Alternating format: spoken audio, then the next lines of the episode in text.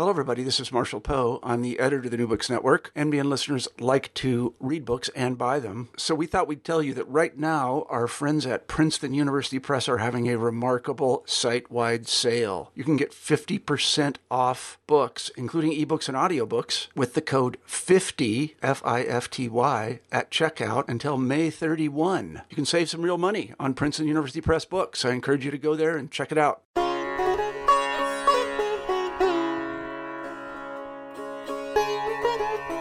Hello, everybody, and welcome to the New Books in Hindu Studies, which is part of the New Books Network, which has been created under the auspices of Amherst College Press. I am your host, Shandip Saha, Associate Professor of Religious Studies at Athabasca University, a research and distance learning university dedicated to breaking down barriers to learning by offering open and flexible educational options across the disciplines. For a range of courses and programs offered at Athabasca Universities, please check out www.athabascau.ca. Today, I am so happy and so thrilled to have Dr. Philip Lutgendorf on the podcast. He's been undertaking a multi volume and still ongoing translation of the Hindi devotional text, the Ramcharitmanas, written by the North Indian poet Tulsidas. The title of the translation is called The Epic of Rama and is part of the larger Murty Classical Library of India series published by Harvard University Press and distributed in India through Penguin Books.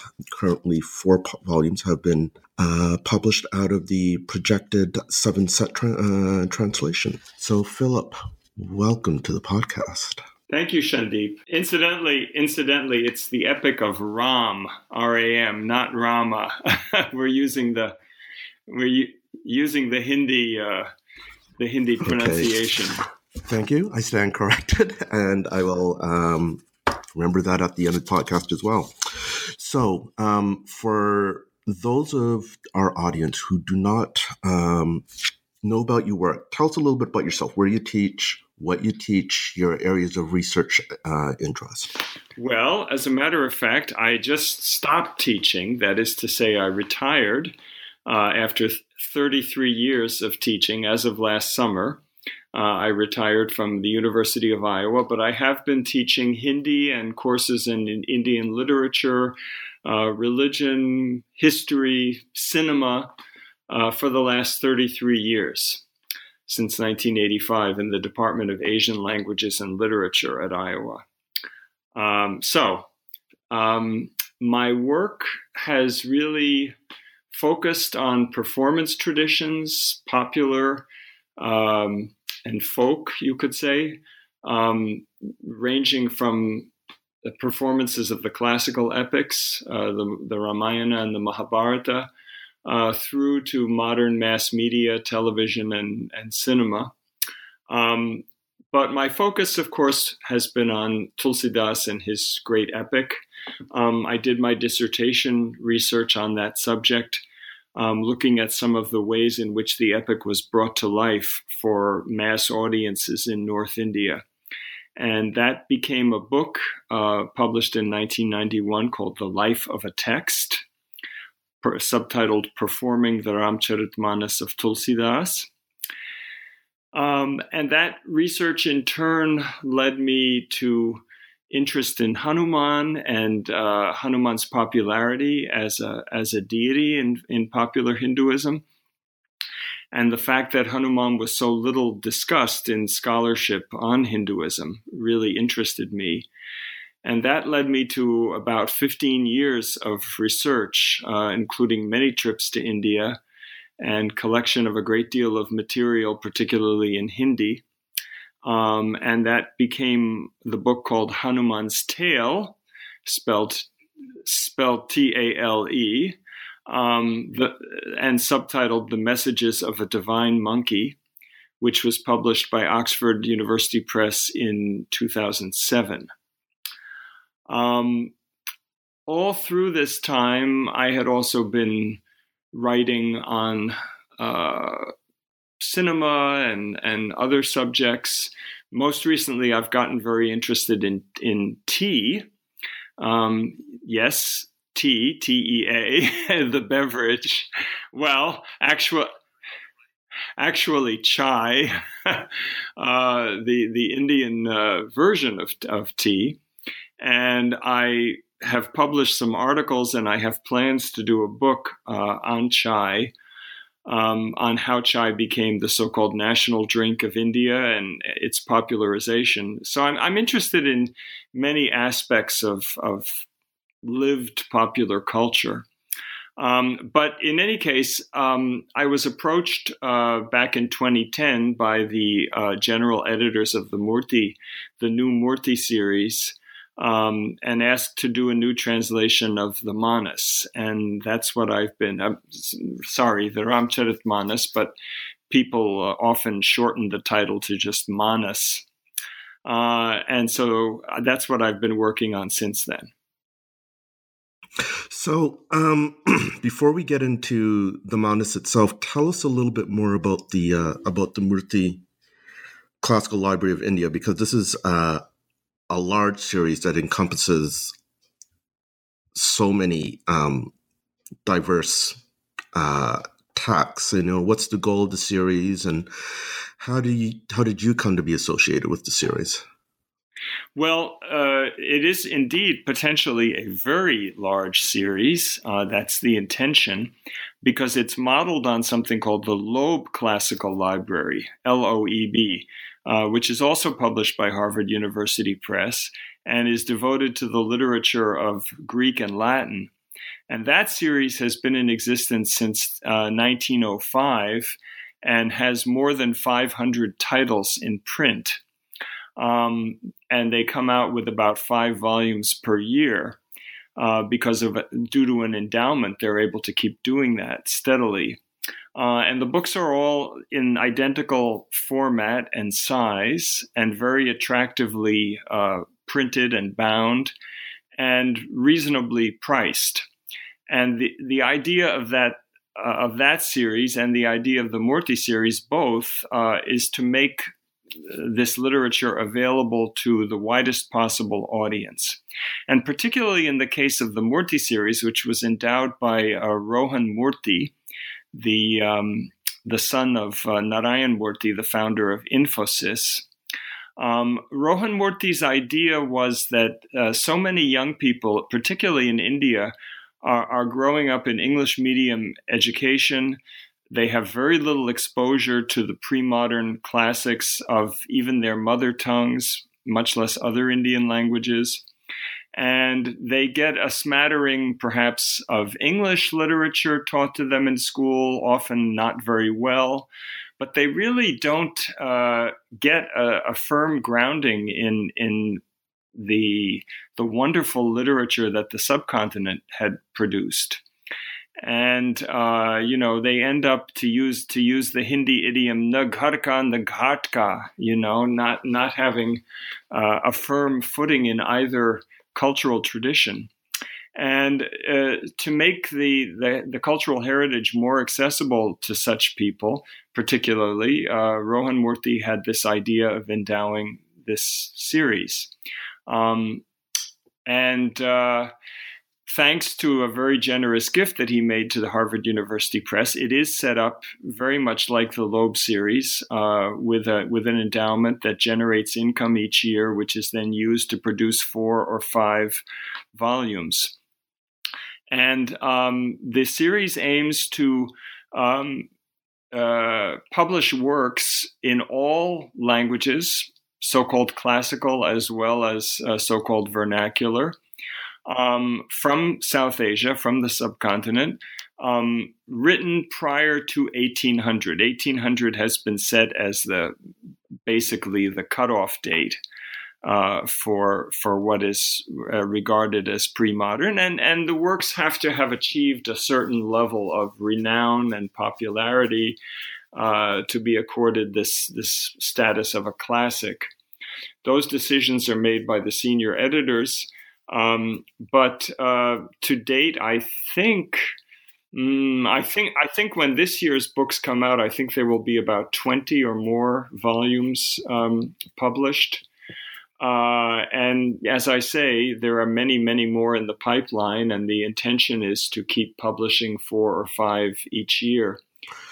So, is this supposed to? W- w- uh, is it supposed to, I guess, be running parallel to the Harvard Oriental series, which I still think is in press, right? Yeah, the Harvard Oriental series is a an academic um, project really aimed at scholars, and those works do not necessarily have to be well known or um, uh, necessarily, you know, classics or popular. Um, and they're accompanied by very, very detailed scholarly apparatus in terms of notes and and so forth. Um, the Murty series is is intended somewhat differently. Um, footnotes are meant to be kept to a minimum. Uh, the introductions are supposed to be short. Um, the volumes themselves are really meant to be very um, uh, succinct and and compact, something that people can easily carry around with them if they want.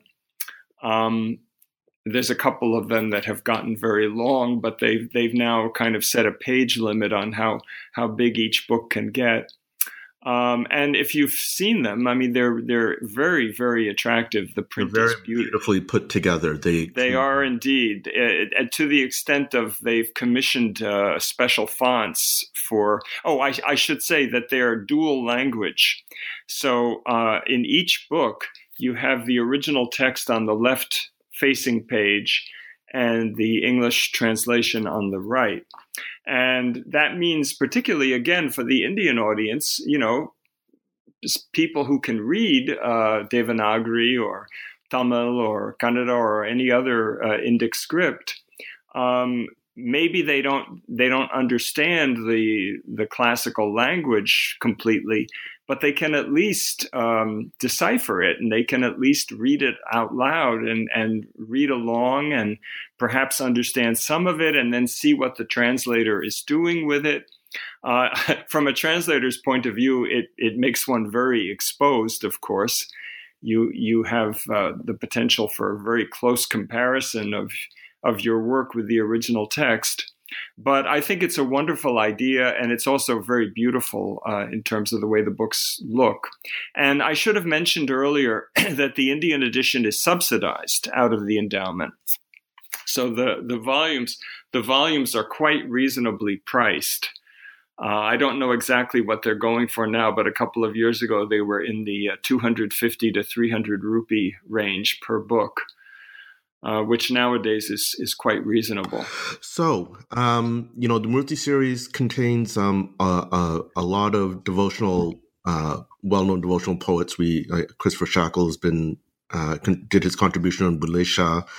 Our our dear uh, colleague Jack Hawley has contributed his his volumes on on Surdas to the to the series. So my question is. Um, there's Sur, there's Mira, there's all sorts of bhakti poets that have achieved so much fame in the in the popular sort of Indian cultural imagination. So, uh, of all of them, why Tulsidas? Well, um, I, I, expect that the Murty series will eventually include uh, many other Hindi bhakti poets.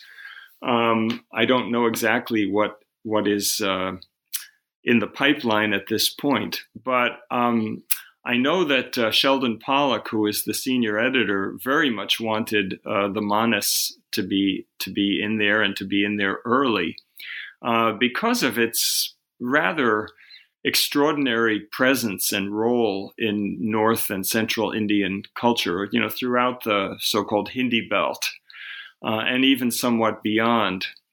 Um, and this is something that I've written about in in my book, uh, The Life of a Text.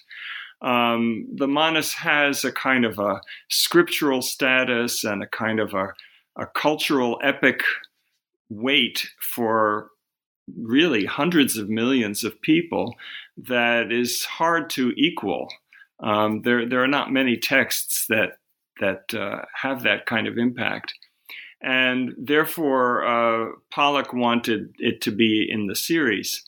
Um, now, when I should say, when he approached me, um, I had never done any lengthy literary translation. I had I had translated verses from the epic here and there in my writings about it, uh, but I had not really tried uh, to do a sustained um, literary translation, except that I did Sundarakand about 15 years ago. Um, and it was it was uh, for Norton for the Norton Anthology of World Masterpieces, and then it was printed in the in the uh, Sahitya Akademi Journal, uh, Indian Literature as well, and a couple of couple of other yeah a couple of other places, and that was kind of an experiment. I was trying to do something rather different and um, you could say outside of my box on that particular uh, translation. I have since retranslated uh, Sundarkand completely for the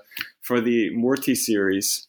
Um, because the Murty series has very particular guidelines for translators uh, that I've been trying to adhere to. In any case, um, when I was asked to to do a new Manas translation, um, the general guideline for Murty series is that translations be into prose, and I really was not happy with that uh, for the Manas. Um, you may or may not know that there are nine published English translations, uh, of which. Yeah, I was going to talk to you about those. Yeah, of, yeah. of which I am aware anyway. There may even be more. Uh, but there are certainly nine of them. And of those, seven are into prose. And I can't don't like any of them. I I've never wanted to give them to students. Uh, I find them extremely prosaic and wordy and turgid, uh, hard to read. Um, and you know th- this for a poem that essentially is sung usually. You know.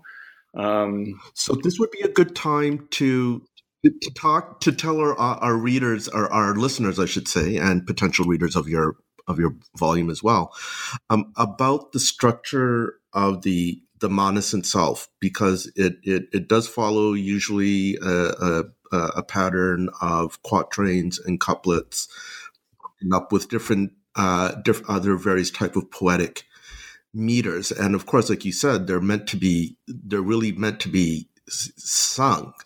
So um, the older translations, as you said, um, almost all of them that I've seen, except for maybe a handful um, from Indian authors, are all um, in prose. So let's talk about the structure, uh, the manner in which you wrote it, and then uh, Tulsi wrote the work. And what what is what type of challenges is that going to pose for you if you're, you're if you're being asked to do it in prose form? Sure. Well, well, but I'm not. So I, I put my, I, I put my foot down and I said, no way. If you want a prose translation, there's a decent one that was done in the 1950s by W.D.P. Hill, and it's been it's been out of print for decades, and it's pretty accurate. And you can you know get the rights to it and reprint that. Uh, I was only interested in doing a, a free verse uh, translation. Um, and I'll tell you a little more in a bit about what I mean by that and my my approach um, to to doing it. Now there are, by the way, there are two of the nine translations are into rhyming English verse. Um, but they are one by a Westerner and one by an Indian, but um, or an Indo-American. Um, but they are, uh, in my opinion, particularly awful. um, uh, they they have the kind of jangling, uh, sort of bad Wordsworth quality of sort of Victorian greeting cards, you know, and and because they have to come up with a rhyme for everything, they take tremendous liberties with the meaning of the text. Um, and that simply would not be acceptable to the either the Murty series or to me. So so anyway, I but they they accepted my um, my suggestion that it be into uh, free verse, and that's how I've been doing it. Um, now the Manas um, is written in a style that was popularized before Tulsidas's time for epic narratives. There, in fact, it goes quite far back into Jain uh, Apabhramsha poetry. Really, I did, never, um, I did not know yeah, that. That's interesting. Yeah, yeah. The the the Chopai and Doha uh, stanza form. So most of the manas, probably more than ninety percent of it, consists of um, st- what what I call stanzas um, uh, of a series of chopais for anywhere from four to sometimes ten or eleven, uh, followed by a, a little cu- couplet or a doha. Uh, now, these are names of meters. Uh, chopais and dohas are, are, two different meters. Um, chopai sounds like this Akarachari laka chorasi jati jiva nabha talavasi siya rama meya sabha jagajani karau pranama jodi jugapani okay that is a chopai uh, a full chopai which which consists of four feet four um, uh, metrical units of 16 beats each, 16 mat- matras, um, forming a complete chopai. It probably ultimately uh, evolved out of the Sanskrit shloka meter. Um, but um, that that is sort of the the the bulk of the narrative. About eighty percent of the narrative is in Chopai, and then after each series of Chopais, you get a a shorter Doha, um, which consists of two lines with a um, a, a, caesura or a pause in the middle of each line, roughly the middle. It's eleven beats and then thirteen beats. Um, and they sound like well I'll, I'll I'll recite the most famous one. Yes, uh, I think our audience would like a, an example. Yeah, I'll recite probably the most famous Doha from the Manas, known to virtually all North Indian Hindus. Shri Guru Charana Saroja Raja Nijamana Mukuru Sudhari Barano Raghubara Bimala Jasu Jodaya Kaphaluchari. Now that that happens to be the, uh, first doha of Ayodhya Kand in the Manas, but it's also the the opening verse of the Hanuman Chalisa, the very popular uh, praise poem to Hanuman that people recite. Um, but anyway, that is a doha, and uh, you can see that it has an end rhyme on each line, and uh, it also you can hear the caesura in it. In any case, uh, this is poetry that was certainly meant to be chanted and is often even sung to musical accompaniment. And I've, of course, heard and written about many, many performances and many kinds of performances in my in my earlier work. Um, so I was particularly reluctant to turn it into long, turgid paragraphs, which is what you get in most of the uh, prose translations. And I would say now I don't I don't try to get rhyme, and I don't try to do much alliteration. Um, even though Tuls- Tulsidas is very fond of alliteration, um, and and it works in Tulsidas. It's a it's a it's a beautiful uh, effect which you find in a lot of pre-modern devotional poetry. Uh, but in English, um, particularly in English that is more or less meant to be silently read, uh, alliteration ends up sounding very artificial and forced. And I tried it. I tried it in my my first uh, translation of Sundarakand for the Norton uh, series. And if you if you go back and look at that, you'll see that I used a lot of alliteration in it. And at the time, I kind of thought I was very clever. Um, but reflecting on it and consulting with the uh, editors of the Murty series, I, I, really came to see that it it doesn't work in English, and so I've toned that way down. Um, so so what is it that I try to do? Well, I try to keep my my lines as short as possible. Um, you know, I'll translate. Uh, a half chopai. Um, and then I go back and look at it carefully. Uh, uh, uh, first of all, I chant it out loud in, in Hindi. Um, I do my translation, I chant it again, I go back, I look at the original, I look at my translation, I try to see what words uh, could be eliminated or could be shortened or substituted with something shorter to keep the line length succinct and brief. Um, I, I, I, think to myself uh, that I'm, I'm trying, what I'm trying to preserve is gati, uh, and uh, well, I, I, I gati has many, many meanings, but but right. what I'm thinking of, I the the word that I use uh, is momentum, uh, uh, pace, momentum. Right. I'm trying to keep the reader moving through the text and not getting bogged down, which is what I. Uh, but doesn't the text kind of work doesn't the text kind of work against you in that form? I remember reading the Manas, I think, for the first time when I was 17. Every time Tulsidas would say, I'm about to begin the story of Ram and, Ram and Sita or whatever.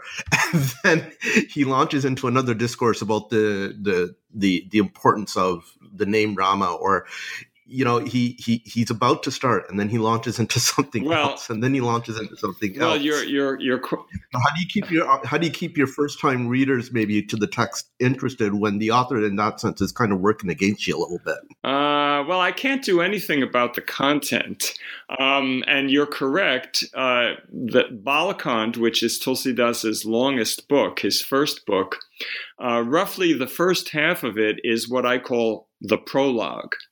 Um, and the story of Ram doesn't begin until the second half of Balakand. And I had I had the same experience the first time I read it in Hindi um, uh, with a teacher at the University of Chicago, Professor Kali Charan Bahal. Um, I kept saying to him, this is back in 1979, uh, no, 80, 1980, we started reading it. And I kept saying to him, you know, when is the story going to begin? and, and, and, and, and Tulsidas says, you know, I'm now I'm going to narrate the story of, you know, the greatest of all uh, heroes of the Raghu line, right? But then, as you say, he digresses. Um, and uh, yeah, I can't do anything about that. But I'm not talking. I'm I'm not talking about the content. I'm talking about the way it's presented. And I want each I want each individual line to keep a certain gati, a certain a certain pace, a certain momentum, and keep the reader moving forward. And of course, in that uh, half uh, half conned introduction many fascinating stories are told. That's where you get the story of uh, Shiva and Sati, and uh, the story of um, um, uh, the marriage of Shiva and Parvati, which Tulsidas tells with great uh, flair and, and gusto. Uh, so there's lots of great stories uh, in there. It's not all theological and metaphysical meditations, so, although there is a um, certain amount of that. So just keeping a little bit on the on this topic of Gati because it's sort of interesting because you've also talked about alliteration as well. Uh, so uh, you know, I, am assuming that you as a translator will get into a groove, I guess, for a bit, so to speak, right? X number of chopais followed by a doha, followed by a another set of chopais and another doha, and then. Um, what does that do for you when, say, let's talk about Sundarkand and, and alliteration is the that wonderful description of Hanuman when he's surveying Lanka for the first time, you know, Kanaka Koti Vichitra Manikrita Sundara, you know, that, that line. So you got, got mm-hmm. the you got the chopais and you got the doha and you're going into this flow and then boom you've got that's actually that's actually another uh, meter by the way that you just quoted which is the chanda or the sometimes yes chanda or it's called harigitika chand. It's a particular type of chand um, which is a lyrical quatrain. And uh, periodically, I would say they constitute maybe oh three to four percent. I mean, I'm just roughly guessing uh, or even less, maybe two percent of the of the total epic. But uh, Tulsidas introduces uh, them periodically, um, usually at moments of either very high emotion or moments when he wants to make some very important theological point or some kind of heightened description, as in the case of the one that you just uh, cited, which is Hanuman's first glimpse of the the magical, fantastic city of the of the Rakshasas, uh, the demons on Lanka. And you get this incredible uh, description of it that, that goes on through several chands. In fact, it goes on so long that Tulsidas kind of apologizes for it at the end. Um, and I don't I don't have it in front of me, neither the original nor my translation. But you know, he says something to the effect of, you know, um, the only reason I've gone on at such great length about these guys, uh, these these rakshasas, is because they're going to all shed their bodies at the at the tirtha at the at the pilgrimage place of Rama's arrows, and they're going to attain salvation you know, which is part of the uh, the devotional uh, dimension of the poem. All the all the demons that Ram kills uh, become, you know, and well, whatever happens, the various words are used. They attain nirvana, they they attain moksha, they they go to Ram's dham, Ram's uh, supreme abode. They get some sort of uh, exalted spiritual state uh, as a result of their their contact with Ram, even as enemies. So, uh, go ahead. No, I'm sorry. I, I, I know I digressed from whatever your no, question was going. I'm really enjoying myself. There's no there's, there's, no reason because I'm learning an enormous amount. I'm sure our, our, our listeners are as as as well. Um, uh, just about the the chanda. Do you think, even though they constitute such a small percentage of the manas that in some ways because of their musicality they are the most well known Bhai Pragata Kripala Dina Dayala or JJ Suranayak those ones from the Balkand for yeah. example. Yeah there, there's a there's a few that are very popular and that are sometimes uh, sung in temples as part of arti ceremonies. Yeah. Um, but those are just really very few. So um, but yeah. they yeah they, they they they lend themselves to musical uh, performance and and as in the one that you just cited which is um, the uh, the chand when Ram is born, Bhai Pragata Kripala Dina Dayala Kausalya Hitakari, you, you, you have um, internal rhyme, you know, within each line um, that makes it particularly uh, musical. So let's um, talk a little bit about the author himself. Now, I, I, know this is sort of a loaded question because there's there's the the popular traditional view of who Tulsidas is that's been you know repeated in books and movies and plays and so on. Um, but like, where does Tulsidas sort of who? What do we think we know about him from the little bits and pieces we get from his works? Like, what do you think we know reliably uh, or semi reliably about the quote unquote historical Tulsidas? Yeah. Um, well, you know, like the historical Jesus, we actually know very little. Uh, the historical versus the legendary. Um, and um, what we can. The, the legend of Tulsidas probably began growing even during his lifetime because he achieved uh, a considerable fame during his lifetime. We know that. Um, he says it in his poetry. Um, and other poets also mention this. Um, and you know the the earliest uh, hagiographical, to use a scholarly term, refers to sacred biography. The earliest sacred biographies of Tulsidas uh, start coming out uh, in the in the early 1600s and then in the in the 1700s. Um, uh, you know, in the Common Era. Um, so within a century of his death, you get a, a legend that starts growing uh, about him and about certain incidents in his life. And these are well known today. People accept them and, and believe them. But there isn't any historical evidence for them. There, there isn't, uh, there aren't inscriptions, there aren't direct uh, historical accounts that can be taken at face value. Um, but uh, the the general consensus among most scholars, although not necessarily devotees, uh, is that Tulsidas lived for about 80 years and probably between roughly 1543 and 1623. 1623 is the traditional date of his death.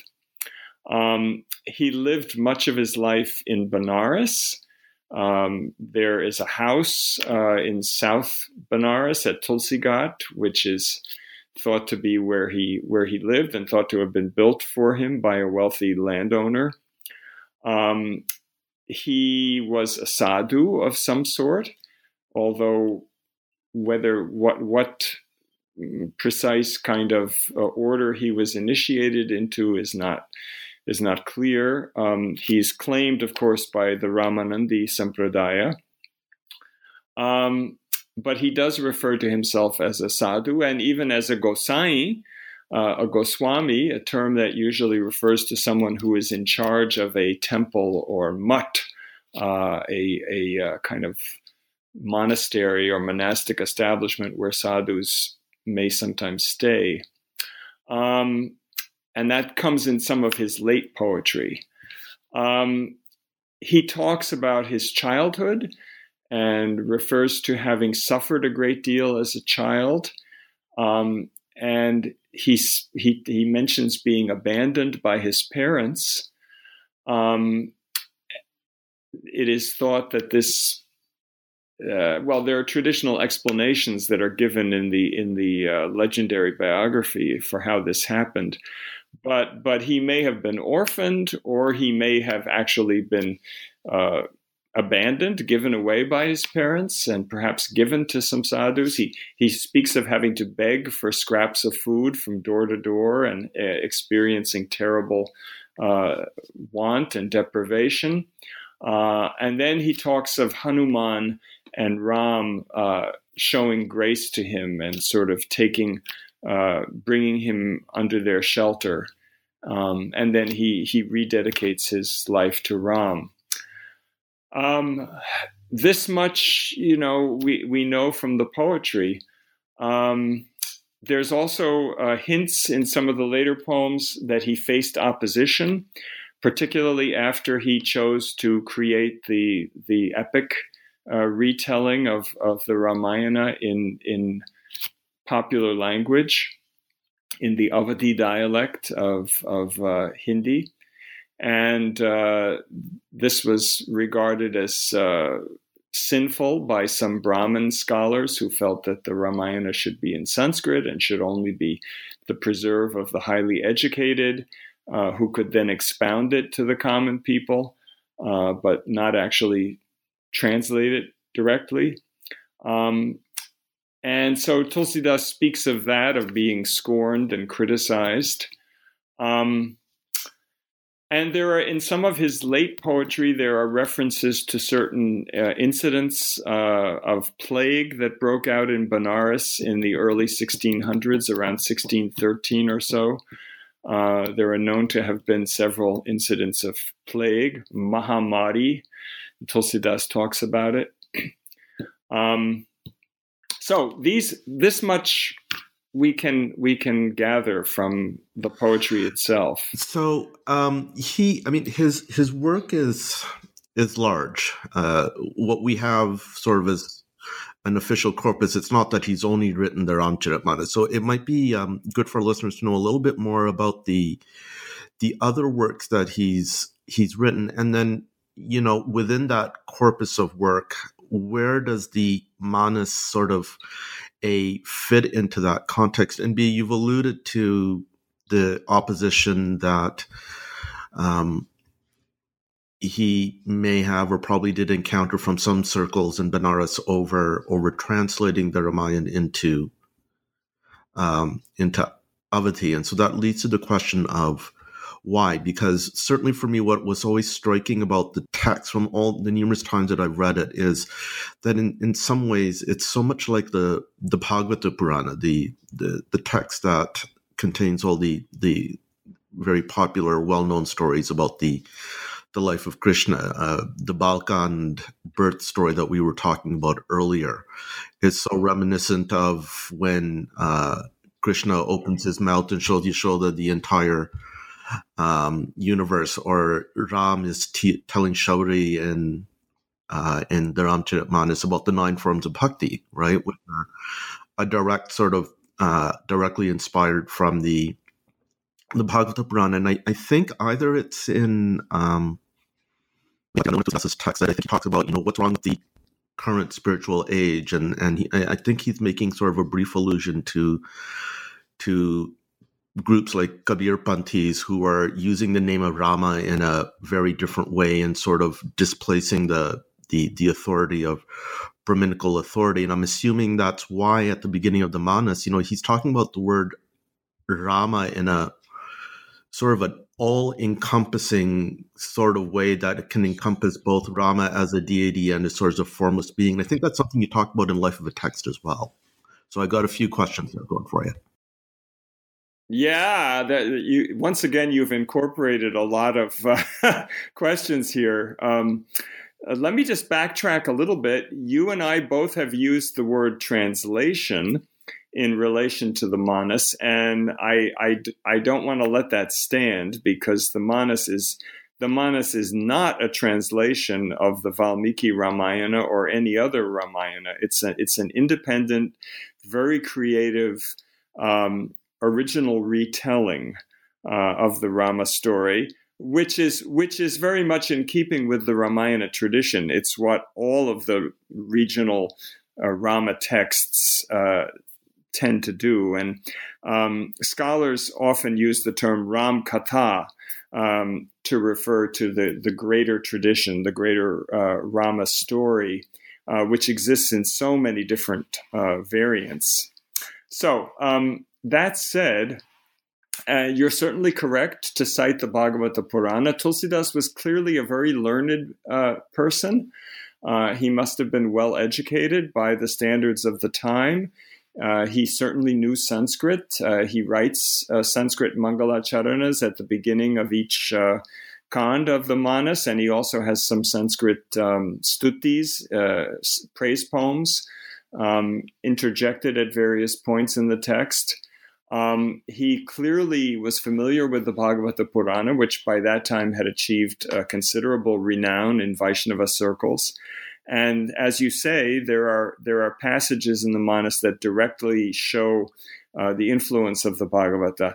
Um, another text that he obviously was familiar with is called the Adhyatma Ramayana, the, the metaphysical or spiritual Ramayana, which probably predates the Manas by a good century or more.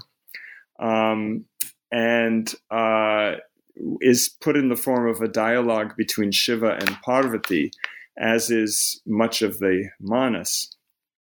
And there are many passages in the Manas that directly uh, reflect similar ones in the Adhyatma Ramayana uh, as well. So Tulsidas uh, clearly had influences, um, you know, texts that he considered to be important and that that affected his his own retelling of the story.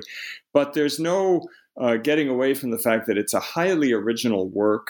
Uh, he he often speaks in his own voice very boldly uh, and very assertively. Now you bring up the the, the criticism of the uh, the Sant tradition and the, the Nirguna uh, Bhakti tradition, um, and that is indeed there. Um, Tulsidas really wants to have it both ways. You know, he he he he wants to have his his uh, mitai, uh, you know, and eat it too, so to speak. Um, he he he regards Ram as the absolute God of gods, uh, the absolute transcendent uh, deity, and he's he's very um, definite about that throughout the poem.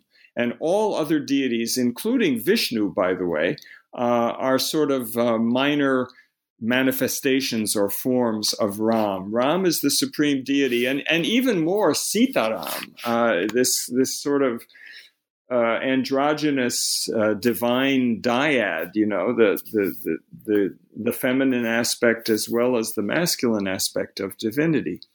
Now, it, it, ultimately, he boils it all down to the name, the divine name, Rama, the two, the two aksharas. And um, he has a long discourse on this in Balkand, uh, about nine stanzas uh, devoted to the glory of the name. And he makes the very audacious uh, statement that he considers the name to be even greater than Ram himself. Um, it's, he says it's greater than the absolute or Brahma, uh, but it's also greater than Ram, meaning the character in the Ramayana story. And then he goes into a long series of examples of this. Uh, you know, uh, Ram liberated one fallen woman, thinking of Ahalya, uh, whereas his name liberates millions, right? That that kind of thing. He goes through a whole series of, of comparisons. Um, so you know, it, among uh, the sants, and particularly in the poetry of Kabir, which would have been extremely popular in uh, Benares and in that region at the time of uh, Tulsi's life, uh, because Kabir predates Tulsidas by about a half century or, or perhaps more. Um, so, it, in the poetry of the sants, uh, Ram is also often praised. Uh, the name of Ram is praised as a, as a mantra, um, but it's explicitly said that this is not uh, the Vaishnava hero of the Ramayana. This is not this mythological character. It's not this prince um, and Tulsidas is very uncomfortable with that. Uh, he he he wants to refute that. He wants he wants the name to be the ultimate, um, not even symbol, the ultimate embodiment of godhood. But he also wants it to be the beautiful, handsome, heroic, just, merciful, loving king of Ayodhya with all of his attributes, uh, all of his physical attributes, and all of his moral attributes, and all of the stories that are connected with him. He wants all that to be there, and this is this is a constant theme throughout the epic. This kind of back and forth between the the the transcendent, the inexpressible, um, the the formless uh, divine and the divinity in form. And, and Tulsidas keeps insisting that they are not different. They are one and the same. Saguna, Saguna and Nirguna uh, are both there in Ram. And he kind of wants to make sure this appeals to all as as many parts of society as as as possible because it, it, seems that he's trying to you know uphold Brahminical orthodoxy while at the same time trying to emphasize that bhakti is sort of a universal thing for uh, uh, Ram Bhakti is universal. It can offer everyone salvation, whether it's it's Brahmins or demons or um, uh, and I'm using this as my segue to talk about Kakbhushundi and Garuda, right? Because they're they're two interesting characters who pop up rather abruptly towards the end of the of the entire Ramcharitmanas. And I was wondering if you could talk a little bit about them, because here we have a crow and Vishnu's mount, his bird, his eagle, talking about about about bhakti and kind of popping into the narrative towards the end. And Kakbhushundi, of course, being a, a crow, is, you know, symbolically sort of the lowest of the low because they feed on on on flesh. Yes, the, the chandal among birds, the untouchable among birds, uh, they're sometimes called.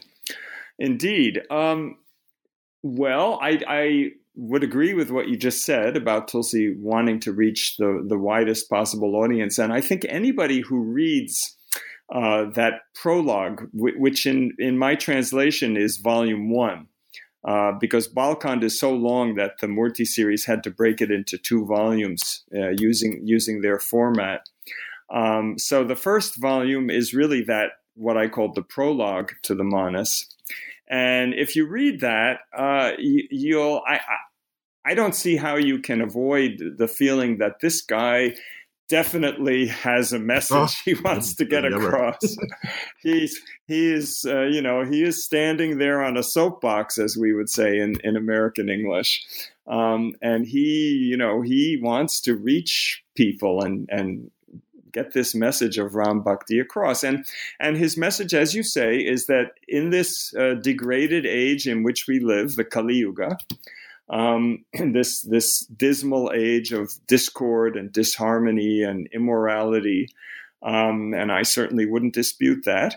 Uh, um, the the name of God is the surest route to salvation, and Tulsidas fervently believes that, and he believes that it's for everyone. And he includes all sorts of people, including, uh, you know, Yavanas, which which uh, originally meant Greeks, but by Tulsidas's time essentially meant Muslims. But but people from the West, so me uh, as well, you know, everyone uh, can be saved uh, by the, by the power of Ram's name, and in that sense, you know, he's very egalitarian and he's very open. But as you pointed out, he also is very concerned with preserving what he sees as some of the the good features of sort of high Brahminical Sanskritic culture. Um, and he he's very reluctant to throw them away um, and often defends them, you know, almost in the same breath as he's advocating a kind of uh, devotional egalitarianism, which makes for some kind of jarring uh, juxtapositions. Um, and uh, Bhusundi is a good example. Now, now I should say um, that the Manas is uh, has a remarkable structure um, in the in the form of uh, what you could call, yeah, what you could call a kind of postmodern um, narrative structure. I mean, you it sort of makes you think of some somebody, a storyteller like Salman Rushdie or something, uh, uh, or or James Joyce. Uh, you know, I mean, he it's not a um, straight line linear narrative by any means. Um, and and in the in the opening section he sets up this series of frames in which you have four different narrators uh, telling simultaneously telling the story to four different listeners or sets of listeners. Um, and each narrator, traditionally, um, traditional commentators on the Manas, uh, the Ramayanis or Manasis, um, they they think of each narrator as having a particular darshana, a particular uh, philosophical perspective or point of view on the story. Um, and uh, Kakabhusundi, the, the crow, um, is uh, thought to embody the bhakti perspective, the, the, the prema, the, the love, devotional, devotional love perspective uh, on the story. And he comes in in the second half of Uttarkand, the last book, um, after the Rama narrative has concluded. Um, and as you say, but he's he's there earlier. He, periodically, there are little um, asides that he makes uh, to his listener, who is uh, Garuda, uh, Vishnu's eagle. Um, but he he becomes the main narrator of the second half of Uttarakand. And uh, indeed, he is a crow. He's an immortal being who has taken the form of a crow as a result of a curse and he has accepted this curse very happily, and he's quite happy being a crow. And he sits on top of a, a magical mountain in the Himalayas, the Blue Mountain, and he constantly tells the Ramkatha to an audience of birds. It's a it's a wonderful, charming image. Um, and uh, Garuda is sent to him by Shiva and others uh, to clear up a doubt that he has about Ram. And uh, he ends up hearing the entire story from Kakabhusundi, who then uh, goes on to give this long discourse about. Uh, it tells his own life story and also gives this long discourse about the power of bhakti and the power of the name uh, to save souls in the in the Kali Yuga. So, um, Just uh, really um, briefly, um, two final things for you. Um, first one uh, about the view, Tulsidas's Ramayan sort of, like you said, it's it's it's it's inspired by Valmiki's narrative, but Tulsi has definitely put his own stamp on it and his own voice into the narrative. And in order to make Rama sort of this universal, sort of powerful Saguna slash Nirguna uh, figure, for lack of a better way of putting it, um, does that influence some of the choices that he makes uh, when he's kind of uh, fashioning his narrative? For example, um, uh, the question I'm thinking about is at the very end. Uh, Sita is not exiled into the forest at the end of the Manas uh, in the way that uh, happens in in Valmiki and other versions of the Ramayana. Everyone uh, it ends on a happy on a happy note. Sita, Ram, the two children, Love and Kush, and that's sort of that's it. You know, it, I, I'm assuming that he's making a conscious editorial choice there for his theological vision. Yes, it it it, it ends with the uh, triumphant and utopian vision of Ramraj, which of course has become a very powerful uh, term and even slogan uh, in Indian life and and in politics as well uh, in modern times. But um, Tulsidas clearly knew the Uttarakhanda story from Valmiki of Sita's exile. He refers to it, he mentions it very briefly in Balkand, um, but he doesn't choose to tell it. And I think he he I think that's a very deliberate choice. I don't think he could bear to tell it. Uh, it, it, it was disturbing to him. Um, it was not the kind of note that he wanted to end on. Um, so yes, he makes many choices like that. Um, Rama's divinity is always foremost in the manas. It's it's constantly emphasized. Um, this is not the case in Valmiki, as you know, or in the Mahabharata. The the heroes are divine. They're avatars of various gods, but their divinity is often kind of in the background um, and their their humanity and their human action is is emphasized uh, in much of the narrative. Um, but that's not the case in Tulsidas. Um, whenever Ram does anything that involves the slightest um, uh, seeming, uh, well, even emotion or certainly indecision or anything that would might be questioned, Tulsidas immediately reminds you, of course, he is just playing. This is just this is lila. This is his human, um, you know, Manuja Anusara, behaving like a person, a, a human being, a man. Um, and this is not, uh, you know, really uh, something that that that uh, affects Ram's reality, his inherent. Yeah, um, uh, because I always think of the uh, the scenes where uh, Sita is uh, where uh, when Ram is, for example, weeping over Lakshman, who uh, who has been wounded on the battlefield, or losing Sita, um, and and he's looking through the forest, and there you get these profound, very moving descriptions of of Rama's grief and that he's he's crying. He's crying over his brother's body while Hanuman is trying to save him, uh, is off trying to save Lakshman. And in the middle, now just remember, folks, uh, Rama's just doing this for our benefit as human beings. Uh, he's really God. Just keep that in mind. This is all part of the divine. This is all part of the divine sport that that he's engaging in for for our benefit. Is is sort of that editorial voice that keeps being um, put in there to remind his to, to remind his listeners. I, I, wouldn't say readers of his text.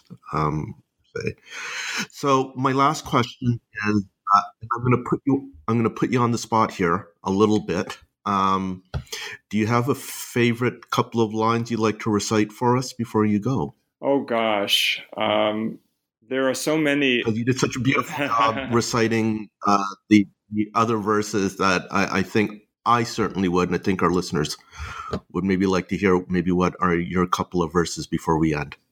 Well, there are so many that I love um, and that I often think of, but I'm going to give you one chopai that um, is very important because it, it is spoken by Ram himself and it is, is part of the teachings that he imparts to his brothers uh, at the end.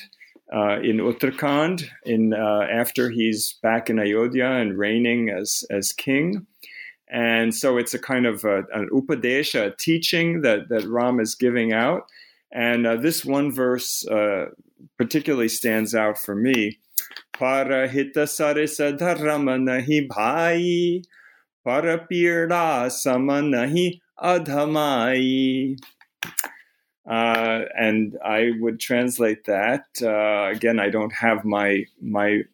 I recently finished a first draft of Uttarakand, but I don't have it open in front of me here. But um, uh, parahita sarasa dharma nahi. There is no there is no dharma, no righteousness, no religion, no religious path uh, equal to doing the the good of others affecting the good of others, parahita. Um, and there is no uh, vileness or baseness, no lowness, adamai, um, equal to causing pain to others. Um, that is very similar to the so called golden rule that you find in, in many uh, other religious traditions and it is certainly something that I wish that uh, more people today lived by, um, uh, adhered to in their daily lives. It's a it's a great upadesh that we could all take from the manas. So, on that note, Philip, thank you so much for being on the New Books in Hindu Studies podcast. I Tulsidas has, has been my favorite poet and really my the reason I got into Bhakti studies in the first place. And I remember reading your book when I was an undergrad. So, uh, I am so thrilled that I could be able to talk to you today. Well, thank you very much, Shandip. So, um, we were talking, uh, good listeners, to Philip Lutgendorf, who uh, has been translating Tulsidas's Ramcharitmanas uh, under the title The Epic of Ram. Got that right this time, which is part of the Murty Classical Literature of India series published by Harvard University Press uh, and distributed in India by Penguin. Um, it's a seven volume translation, of which uh, four are in press. So, uh, four are out. I have the four, first three. Four are published. Four are published. Sorry, four are published. I have the first three in my collection. I can attest to how wonderful they are and how great the Murty series in general is. So, thank you for joining me, listeners, on the New Book in Hindu Studies podcast. The podcast is part of the New Books Network brought to you by Amherst College Press. If you'd like to know more about the New Books Network and the range of podcasts that the network offers, please visit www.newbooksnetwork.com and please subscribe to the network on iTunes, Stitcher, or whatever app you use to listen to your favorite podcasts. I'm your host, Shandip Saha. Associate Professor of Religious Studies at Athabasca University. To learn more about why Athabasca U has been the world leader in open education, visit www.athabascau.ca. So thank you again for listening to the podcast and for sharing a part of uh, your day with us.